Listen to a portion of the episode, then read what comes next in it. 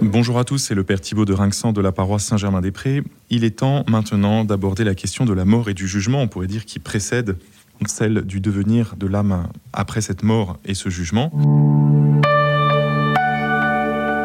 D'abord, la première chose à dire, c'est que la mort et le jugement, ce sont des réalités universelles dans toutes les cultures, dans toutes les religions, bien avant la révélation. Les hommes savent qu'ils sont mortels et les hommes savent qu'il y a un jugement euh, possible, alors mystérieux, de leurs actes euh, au moment de la mort ou après la mort. Les Égyptiens représentent la pesée des âmes, un peu en fonction du bien ou du mal qu'on a fait. Et dans chaque culture, l'idée d'une forme de rétribution post-mortem, pourrait-on dire, guide la vie présente. Donc, la mort et le jugement qui l'accompagne dans notre représentation sont des réalités universelles. L'évangile, la Bible et l'évangile assument ces réalités et elles en parlent avec simplicité et de manière assez fréquente. On peut dire au fond que la révélation juive puis chrétienne vient illuminer le problème, la question de la mort et du jugement, et vient y mettre une espérance nouvelle.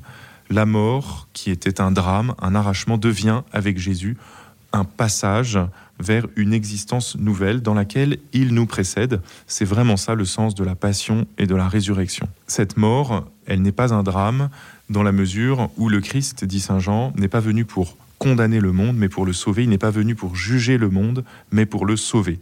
Et donc le jugement que fait le Christ, on pourrait dire c'est un jugement qui consiste à annuler le jugement. C'est ça le paradoxe, on en reparlera tout à l'heure. L'expérience de la mort pour un chrétien comme pour tout homme, elle est d'abord l'expérience de la tristesse, puisque nous ne sommes pas faits pour la mort. Le, livre de la sagesse le dit. Hein. Dieu n'a pas fait la mort. Il ne se réjouit pas de la mort du méchant. Et cette tristesse, que notre corps et notre âme soient séparés, que nous perdions euh, ce qui fait notre humanité, le, goût de cette vie présente, c'est la nôtre, c'est celle de nos proches quand nous mourrons. Cette euh, tristesse, elle est euh, bien universelle. Mais il ne faut pas oublier que la mort, dans la perspective biblique, est aussi une miséricorde. Dieu dit, après le péché d'Adam et Ève, il faut pas que l'homme devienne immortel comme nous, parce qu'après le péché, cette vie contient trop de souffrance, trop de douleur, et il faut lui mettre un terme pour que une autre vie et une vie sauvée puissent commencer. Et donc il y a, euh, et nous en faisons l'expérience, quand quelqu'un vient à mourir après une longue maladie, ou bien quand un persécuteur ou un tyran, un dictateur vient à mourir, on sent bien que la mort est une libération, soit pour soi-même parce qu'on souffre d'un trop grand mal dans notre corps, soit pour les autres parce que la personne qui meurt euh, a fait trop de mal. Alors dans ce cas, euh, nous, nous voyons la mort déjà sous un autre angle. Nous sommes invités, et ça c'est une grande tradition chrétienne qui le dit, à euh, ne pas chérir la vie terrestre et la vie présente comme si elle était le tout de notre humanité. Saint Ignace propose à celui qui fait les exercices spirituels de demander à Dieu de ne pas préférer une vie longue ou une vie brève, d'être indifférent face à la longueur de ses jours, puisque au fond, cela n'est pas l'essentiel. L'essentiel est d'être sauvé et d'être avec Dieu.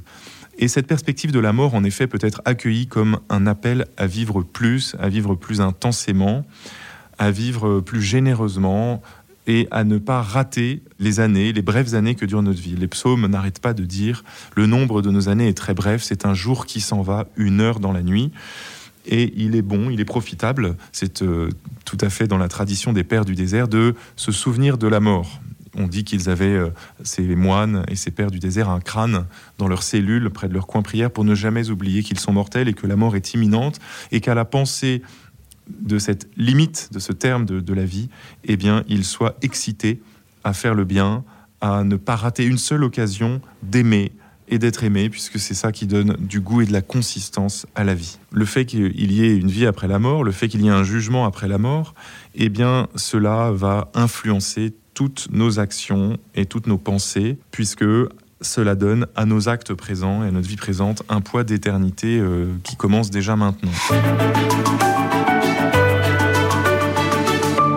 Cette perspective d'un jugement à la mort peut être effectivement l'occasion euh, d'une plus grande sainteté, peut-être l'occasion euh, d'un vrai choix pour le bien, d'un vrai choix pour euh, la charité. D'ailleurs, dans l'Évangile, Jésus dénonce parfois avec véhémence le péché des pharisiens ou des scribes.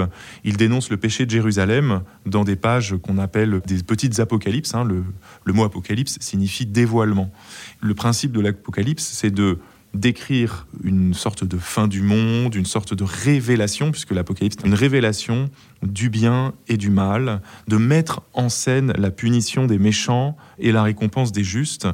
Le principe de l'Apocalypse, et Jésus le fait dans sa prédication, c'est de dévoiler les secrets des cœurs pour manifester le péché et aussi manifester le bien, et ainsi inciter ceux qui euh, sont aveuglés par euh, la possibilité d'être jugés, leur manifester que le jugement est proche, que leurs actes sont mauvais ou au contraire qu'ils sont bons et qu'il faut persévérer. Et donc, dans la prédication de l'Église et dans celle de Jésus d'abord, il y a toujours une perspective d'apocalypse, de dévoilement, qui est une forme d'anticipation du jugement. Et donc quand Jésus dit aux pharisiens, Malheur à vous, pharisiens, hypocrites, etc., eh bien c'est une œuvre de miséricorde. Il n'est pas en train de les mettre en enfer, il est plutôt au contraire en train de leur dire, Malheur à vous si vous ne vous convertissez pas, parce que la vérité de ce que vous faites pourrait vous valoir un jugement.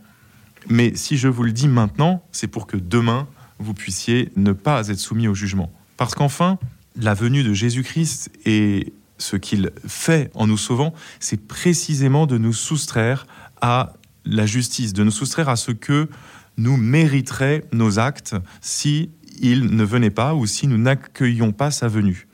Ainsi, par exemple, lorsque Jésus est baptisé par Jean au Jourdain, souvenez-vous de ce que dit Jean. Jean lui dit moi, te baptiser, c'est plutôt à toi de me baptiser. Mais Jésus lui répond cette phrase très importante. C'est ainsi qu'il nous convient d'accomplir toute justice. Laisse faire pour l'instant.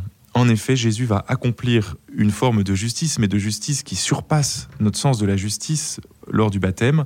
Au lieu de rendre aux pécheurs le mal qu'ils ont fait et de leur infliger le jugement qu'il mérite, eh bien la justice de Dieu consiste à prendre sur lui le péché des pécheurs, à plonger dans les eaux du baptême avec les pécheurs pour se charger de leurs fautes et ainsi leur offrir une innocence et une liberté par rapport au péché.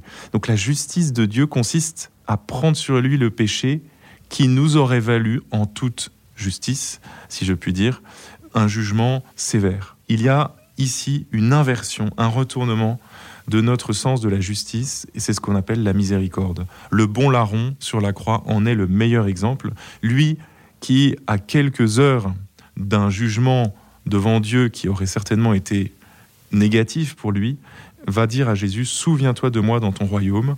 Eh bien, ce bon larron, en une phrase, en un mouvement du cœur, échappe au jugement et se voit promettre la vie éternelle.